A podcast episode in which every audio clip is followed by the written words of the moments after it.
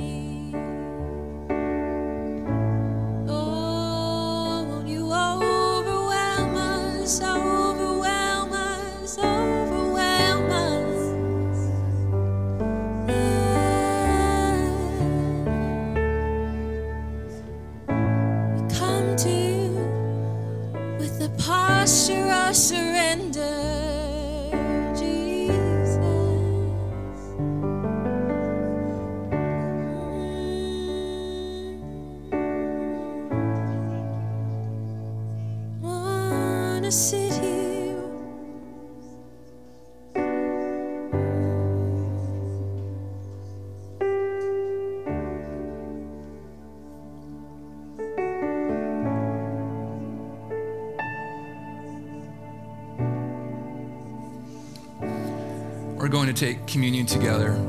So if you need some elements still, you can raise your hand, and one of our ushers will get the elements to you.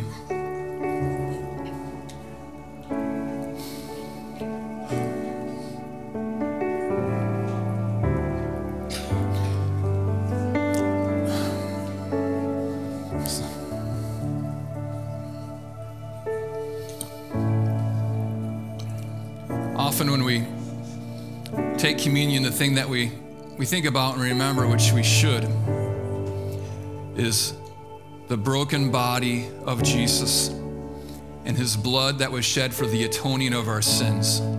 That salvation for humanity was made possible because of the death, burial, and resurrection of Jesus. That thought should fill our days. The awe and wonder of what Jesus has done for us should consume our minds, and praise should flow from our mouths. And in the way that we live our life should all be a reflection of the death, burial, and resurrection of Jesus and his love demonstrated for us in such a beautiful way. But what Jesus did to save us has a starting point in us when we come to that place of faith and we believe that the broken body and the blood and their death and their resurrection are the way that salvation has come to us. That's the starting point for us. And God puts His Spirit in us the moment that our faith, our allegiance is put in Jesus.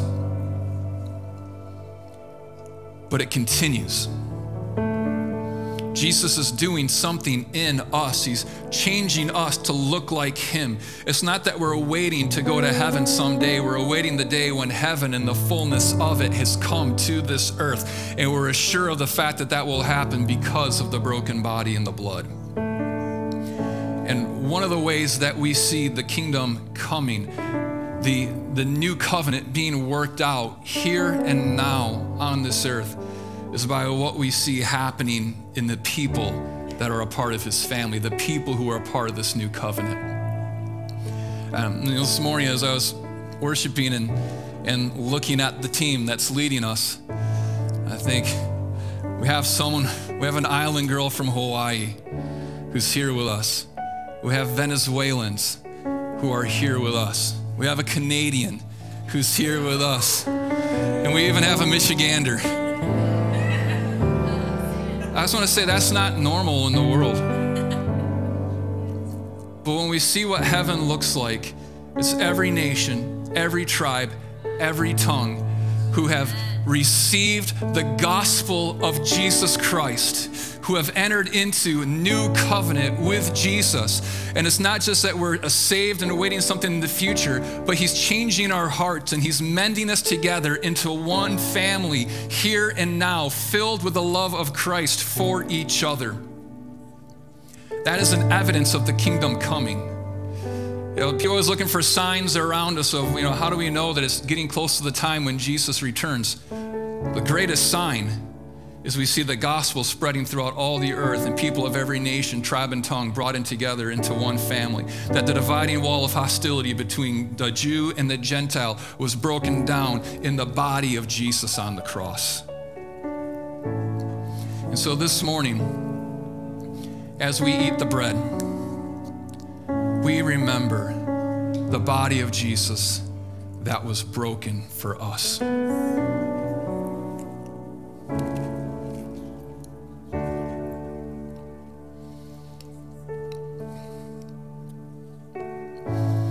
And as we drink, we remember the blood of the new covenant that atones for our sin and makes us a new people.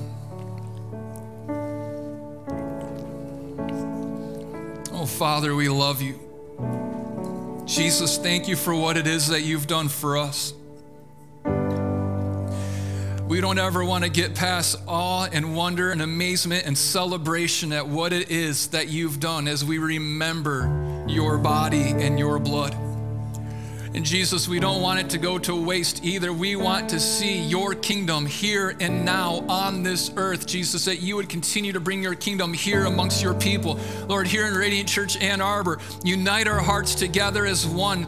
Lord, help us to love each other like you love us. Help us to love you with everything we are, fully submitted to you. Jesus, we pray for every nation, every tribe, and every tongue that the revelation of King Jesus is going forth into all the world, that you are being found by every people, Jesus, that the church is expanding and, and that you are seeing the demonstration of the culture of heaven here on earth in every nation. Jesus, break down every wall and every barrier and truly unite us into one new man in Christ Jesus. We pray, Jesus, receive the reward of your suffering. And it's in the name of Jesus we pray. Amen. Amen. Well, I'm going to have you spend a couple minutes here. Spend a little moment with the Lord. And we were singing, The more I seek you, the more I find you. Would you spend a couple of minutes just seeking after the Lord, believing what He said, believing there's more relationship, there's more intimacy for you to have with Him. If He was willing to lay down His life for you, you can be assured that every one of His promises are true.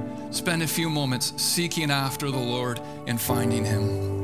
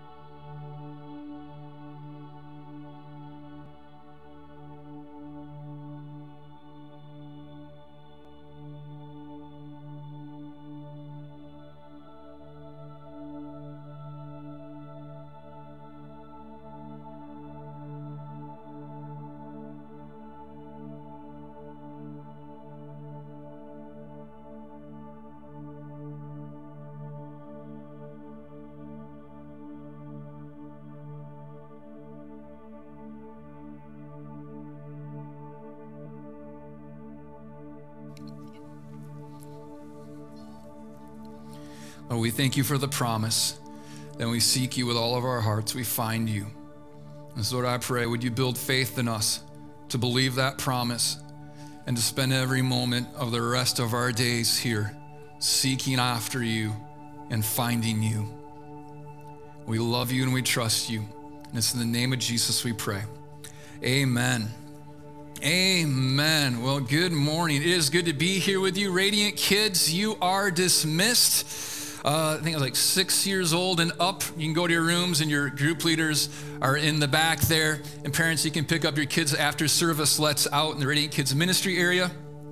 Uh, just two announcements, real quick. Is one, we have our men's group coming up this Saturday. They'll be meeting right here at 10 a.m. And uh, actually, we've been looking at what it means to be a kingdom man. And this week, we're talking about uh, being a kingdom husband. So, wives, encourage your husbands to come on out.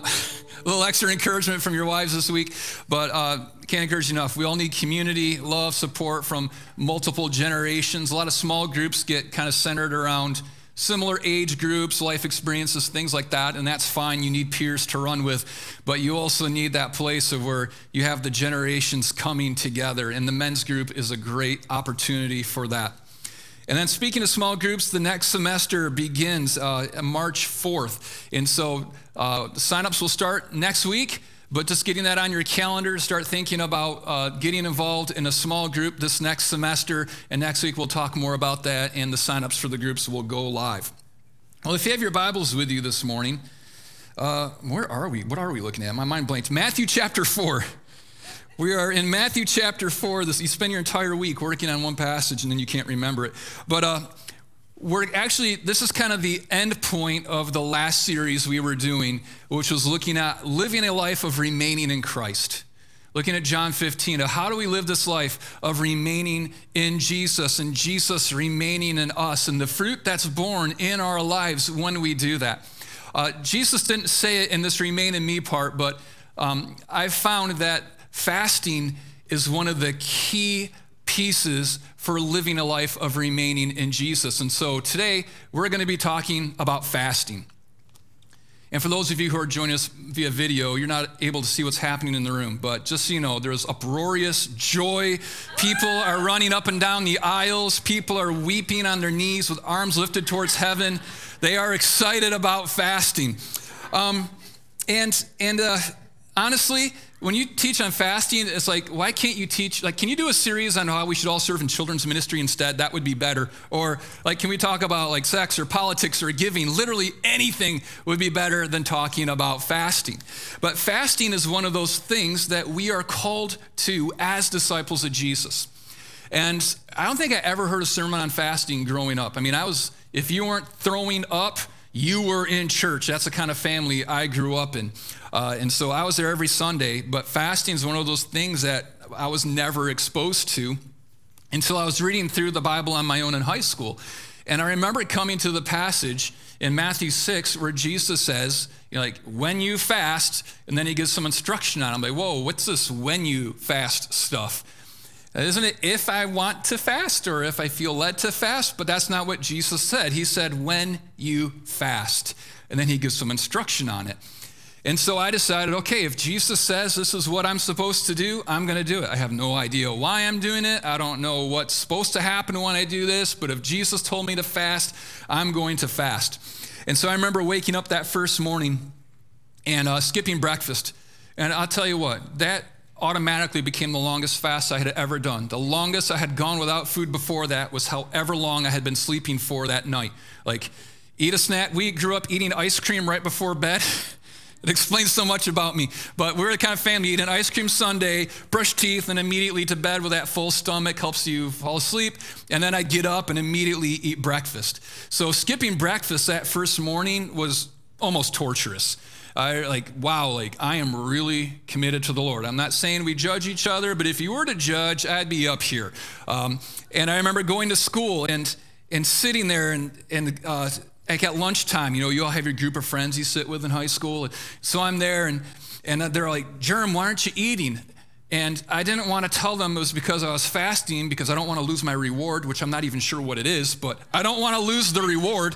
But I also don't think I should be lying when I'm fasting either, of like, oh, you know, I'm just not hungry, whatever.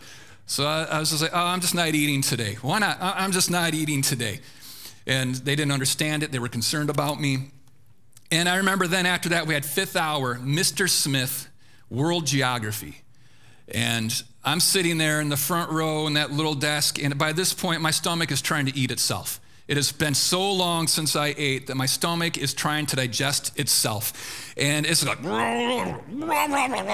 ever had your stomach do those really loud, embarrassing rumbles? The whole class can hear it. So I'm like trying to like push my stomach in, hunched over, and I'm just praying. I'm like, oh, this is why you fast. You start praying, like, Lord, stop my stomach. It's so embarrassing. Lord, please, like, just stop this. Everybody's looking at me. Lord, please. And uh, and then, you know, I went home and, and I ate my dinner. That was how long I was fasting for. And so I started making this a weekly rhythm in my life for a while. I was doing that on Wednesdays. And I'll tell you what, I got absolutely nothing out of it. And so I stopped because I was like, I, I'm sick of my stomach being stupid and everybody looking at me, and I'm, I'm not even getting anything out of it. And so it just fell to the wayside. And then in my mid 20s, um, I, I, I was at a church where I was exposed to teachings on fastings for the first time. And we started out the year uh, with prayer and fasting and doing like a 21 day fast. And so, what we started doing was praying for things at the beginning of the year. All right, Lord, you know, need provision for this. Give me wisdom for this decision. Give me breakthrough in this area. So I had this list of things that I was praying for. I'm fasting and I'm praying and I'm asking the Lord to do things. And, you know, that was, it became like a once a year type of a thing that we would do. And we did see God do incredible things through this. And then I got into my 30s and uh, sickness became more a part of my reality of life different illnesses it was i had a, a cancer diagnosis and then uh, my father-in-law was diagnosed with stage four cancer um, i had pancreatic tumors after that you know, incredible pain issues and so uh, my wife and i started fasting and praying for healing. Like, I'm taking these days and we're just going to pray for healing and, and we're going to fast and, and, want the Lord to do this. And um, what happened was we didn't see the things that we wanted. And so then you think, well, what am I even doing this for? like, if I haven't, you know, I've been praying for these things and, and I didn't get them, then I started feeling like, what am I even fasting for, anyways? Like, God, I was showing you that I'm serious. Like, God, I'm trying to, to really up my game. I, I felt like it was if I fasted, it shows God that I'm so serious that it's going to attract his attention towards me. Like, oh, Jeremy and Anna, sure, I'll, i can see you all are outstanding Christians. You are really committed to me and you really want this healing. So I'm going to do this for you.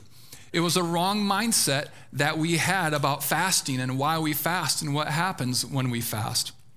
But through that experience of, of going through these different areas of fasting, what it led me to realize is that fasting doesn't make you more valuable to God. It makes God and his kingdom more valuable to you. If you're fasting thinking that this is going to show God how valuable you are, or be, you can increase your value or his attention on you through your fasting, then you've misunderstood what fasting is about. When you fast, you don't become more valuable to him.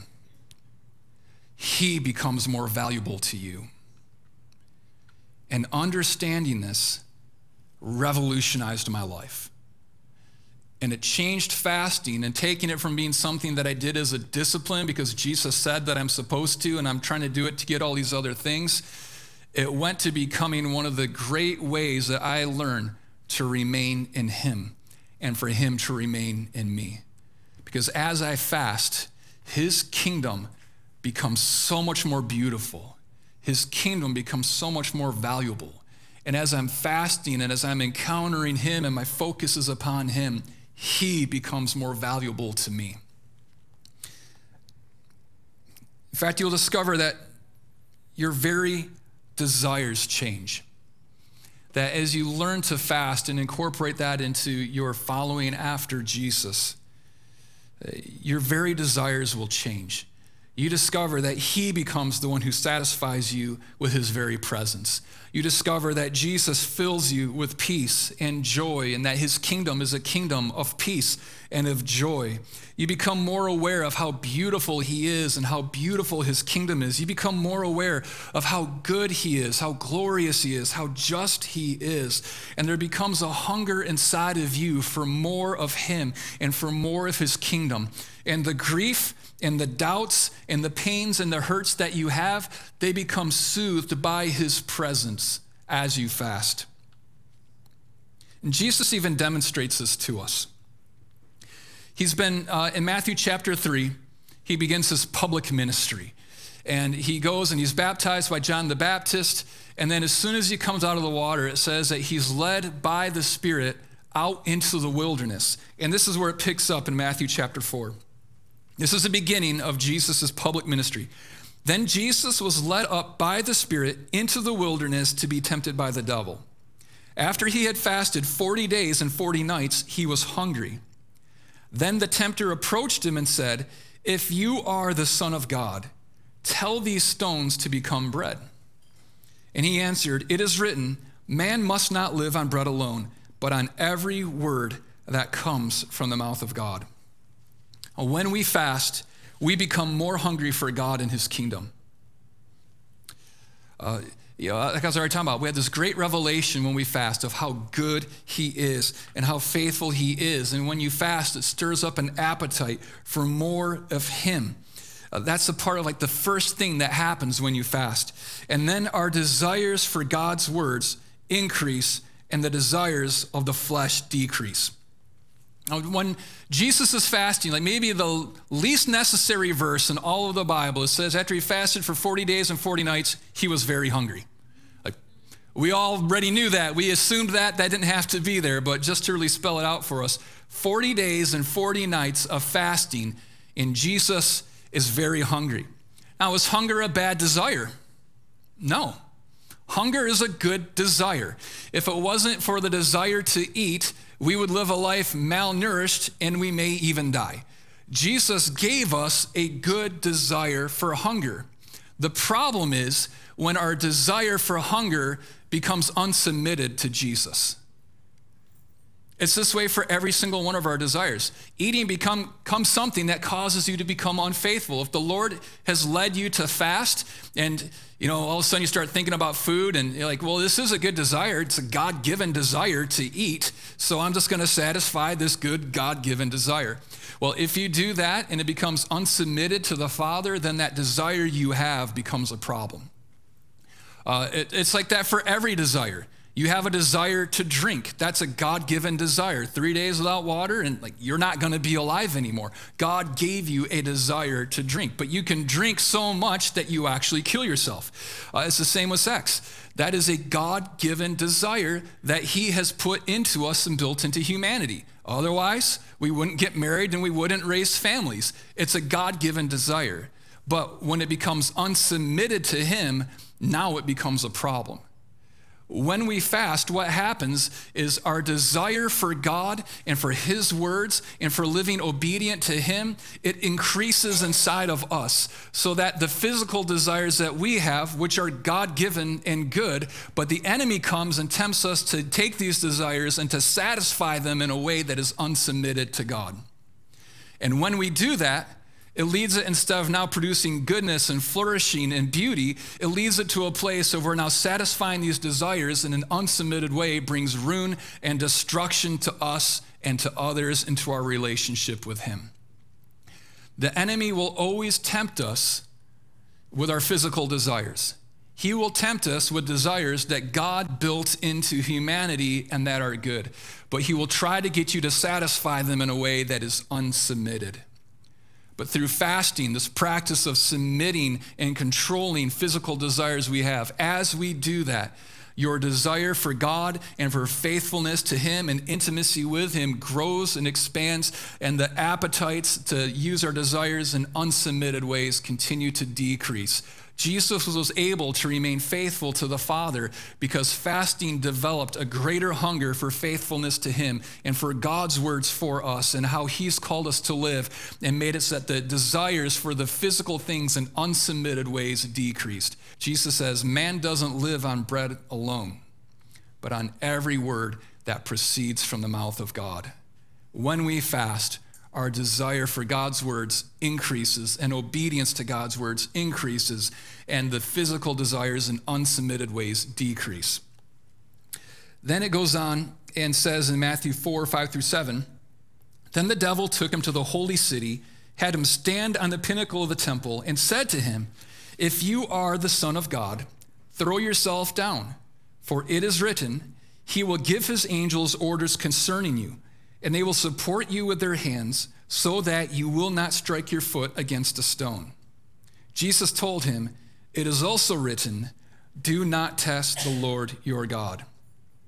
So when we fast, our trust in God increases and our doubt decreases. As you fast and intimacy with the Lord is built, uh, what happens is you begin to trust Him more. Intimacy always develops farther trust in any relationship. It's like that with your friends, it's like that with family members, it's like that with your spouse, with children. Trust is built as intimacy is built. But when trust is broken, that destroys intimacy. Or if intimacy is broken, that d- makes it so you're not able to trust. Well, Jesus is going through the same thing. He has developed intimacy with the Father through fasting. He trusts him in what he says.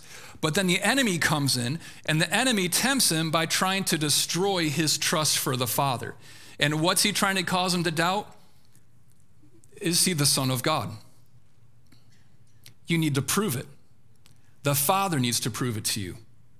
Well, what had just happened, remember, is in Matthew chapter 3, when Jesus is baptized, in verse 16 it says, When Jesus was baptized, he went up immediately from the water. The heavens suddenly opened for him, and he saw the Spirit of God descending like a dove and coming down on him. And a voice from heaven said, This is my beloved Son, to, with whom I am well pleased. God had just said over Jesus, You are my Son, I love you, and I'm pleased with you. So Satan comes and says this to him Prove that you are the Son of God, prove that the Father loves you, and prove that the Father is pleased with you. What God has already said about who he is, already given him identity, and said these things about him, Jesus has to operate in trust. I trust that this is true because the Father said it. And because I have intimacy with him, I accept it. But what the enemy does is he comes and says, Was what God said really true? Because words are easy. You can say anything you want to anybody you want, but actions are what prove what is true. So here's what we'll do if God really does love you, if he really is pleased with you, if you really are his son, then let's go to the top of the temple, the highest point around here. Everybody's going to see you up there. And as you jump off, if you really are the Son of God, if He really loves you, if He's really pleased with you, then He's going to save you. And the whole world will know that this is true. What's He doing? Trying to get him to have distrust for what the Father said. It's not enough that you said it, now you have to prove it to me. What happens when we decide, Lord, now you have to prove it to me? What you said isn't good enough, you have to prove this to me.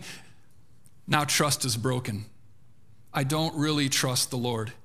And when you don't really trust Him, your intimacy with Him is destroyed. Jesus rightly responds by saying, you know, the scriptures say, do not test the Lord your God. Why? Because when you test him, what it says is, I don't actually believe what you've said. I haven't found you to be reliable or trustworthy in my relationship with you. So you're going to have to prove it to me. And in doing this, you're actually going to prove it to everybody else. So here's what the enemy does he comes in and he says, You need proof that God loves you. You need proof that God is for you. You need proof that you can actually trust him. If God loves you, why are you sick? If God loves you, why are you struggling financially? If God loves you, why are your kids struggling? If God loves you, why is marriage so hard? If God loves you, why fill in the blank for whatever it might be? The enemy will always come and try to cause us to doubt God's love for us or his ability to provide for us, his ability to be enough for us. He will always say, It's not good enough that God has just said this and that you trust him. It has to be proven by some action somehow. And as we give in to that, it destroys our intimacy with God.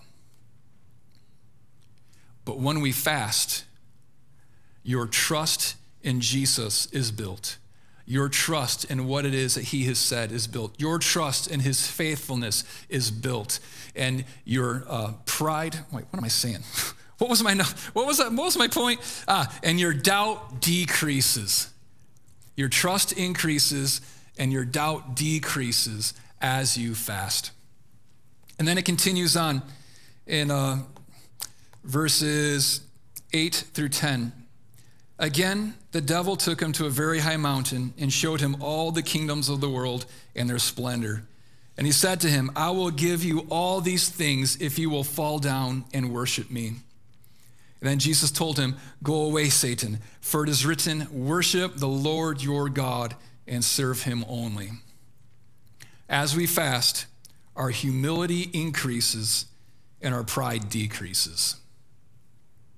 Satan offered to give Jesus all the glory of the world, the best of everything the world has to offer money, fame, power, authority, status, everything this world has to offer. Satan offered it to Jesus.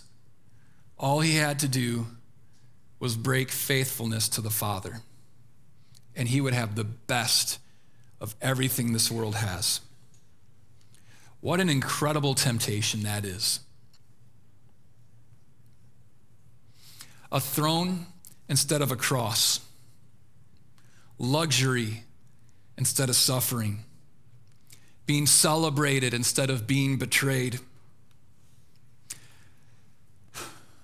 the glory of man instead of the shame of the cross. Satan offered it all to Jesus. But Jesus knew something through fasting. And it was that the glory of this world does not compare to the glory of the Father. And that if he were to sacrifice the glory of God to gain the glory of the world, they, the two just don't compare. You can't gain the glory of the world and have the glory of the Father. You choose which one it is that you're going to pursue. You choose which desire it is that you're going to go after. But Jesus discovered this our glory is Him. I love it. In 1 Samuel, there's this beautiful passage eh, where God actually says, I am the glory of my people. Think about what Jesus what God's saying there. Your family isn't your glory. This church isn't your glory. Your career isn't your glory. You're like you fill in the blank. Your career isn't your glory. Your grades aren't your glory. Your your house, your car, your vacation, all of these things that seem glorious to us and that we pursue and go after, there's nothing this world has to offer that actually is our glory. If you are a part of the family of God, he says, "You know what your glory is? It's me." God himself is our glory and there is no greater glory than Him. What marks and defines us as a people is Him, that we bear His image, that we are those who, who like walk in His glory. And that when we fast and when we go after Him, we experience and we encounter His glory in increasing measure.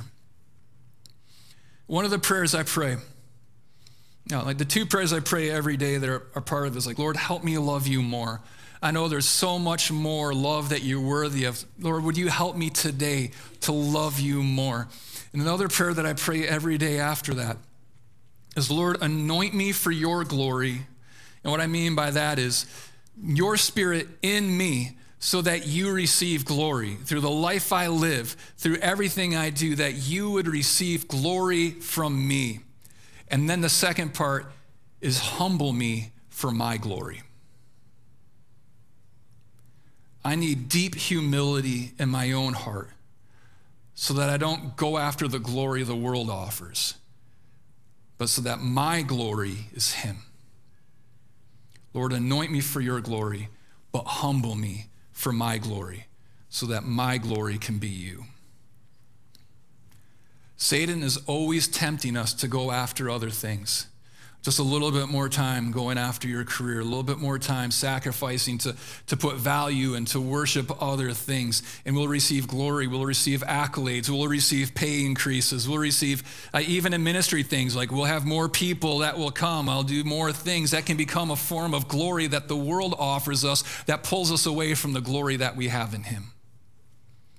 But Jesus, through fasting, had developed the humility that He needed to know that the glory he was after was the Father. And Jesus even says this I'm not receiving glory from man. The glory I want is him.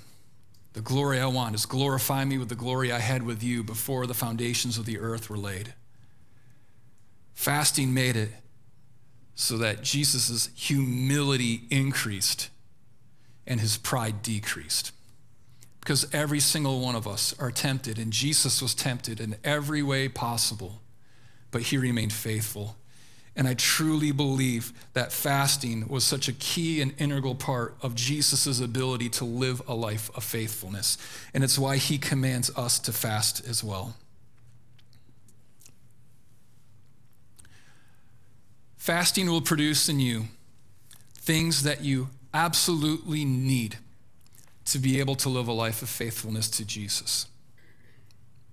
Fasting is good, and there's even a joy and a delight that you will experience as you fast. Because as you fast, you're not doing it because you're looking for this thing. You're not trying to make yourself more valuable to God through your fasting. When you fast, God becomes more valuable to you, and God's kingdom becomes more valuable to you. And you begin to long and yearn even more for the fullness of his kingdom and the fullness of his transforming you to look like Jesus. We'll stop there. This will be a series now. so come back for more fasting teachings. But Jesus, we love you. You are faithful and you are good. And you showed us how to live a life fully submitted and fully obedient to the Father. And because of that, you were fruitful. So, Lord, teach us to remain in you. And Lord, I ask that you would stir up a desire in our hearts. It says that your spirit in us is stirring up desires to live a life pleasing to you. And so, Lord, would you stir up a desire in us for fasting? We recognize that is so counterculture. But Lord, would you stir up desire inside of us to fast? And then would you give us the grace we need because of your spirit in us to be able to fast? You know, Lord, as we fast, we would encounter you that we would learn to trust you, that pride would be dealt with in our hearts, that humility would increase in us, that your kingdom would become more beautiful and more real to us. Jesus, would you do something deep and transformative in us as we begin the practices of Jesus in our own life? And it's in the name of Jesus we pray. Amen. Amen. So, uh, not this next week. We have Rod preaching this coming week, which super excited about. I realize I've preached like nine sermons in a row, and that's way too many from one person. So uh, Rod's preaching next week. And then after that, we'll talk a little bit more about fasting, and then uh, maybe even one more week after that to talk about practicals of how to fast. So a couple weeks of theology of fasting, why we fast. Then we'll dig into some practicals of fasting and how to implement that into your life. But hey, if you want to start fasting now, go for it. Um, but we'll do a little bit more groundwork on it and then uh, develop something I think we can run with. Well, hey, we're at the part of the service now where you've had some training and equipping, but now it's time to be the church. We are the family of God, and He has deposited gifts inside of every single one of us for the building and the strengthening of the church. And that we were created not just to minister to Him, but to minister to each other. And so this is where we get together and we're able to encourage each other through prayers, uh, you know, interceding for each other, allowing the, the, Holy Spirit to use the gifts of the Spirit to minister to each other. So I know if you're new here, that's like absolutely crazy talk in our culture. And I completely understand that. And there's no compulsion for you to stick around and to be a part of it. But this is a place to grow into what it means to be a house of prayer, which is Jesus' vision for the church, a house of prayer. And this is a place where you have people who will love you, who have the Spirit of the living God in them, who have been gifted by God, and they are able to minister to you. And not just that, but this is a place where the Holy Spirit can use you to minister to others. And so we all need ministry and we all need to minister. So I hope that you learn to continue to grow in the place of prayer. And maybe a first step for you is you don't feel comfortable sharing yet, um, but just your physical presence in a prayer group, just being there and just praying in your own mind and agreeing for prayers, your presence speaks volumes. Sometimes when you're mourning, there's nothing anybody can say, but their presence being there with you ministers to your heart. So maybe the place you start in prayer and ministering to each other is just allowing your presence being there, ministering to them. And nobody's going to pressure you to open up or pressure you to pray or do anything. But that might be a good entry point for you. But continue to be committed to growing in the place of prayer and receive the benefits of being a part of the family of God and having brothers and sisters and mothers and fathers who love you and who are for you and will pray for you. Break up into groups of four to eight. Let's do some praying. And uh, yeah, let's pray. Love you all. God bless.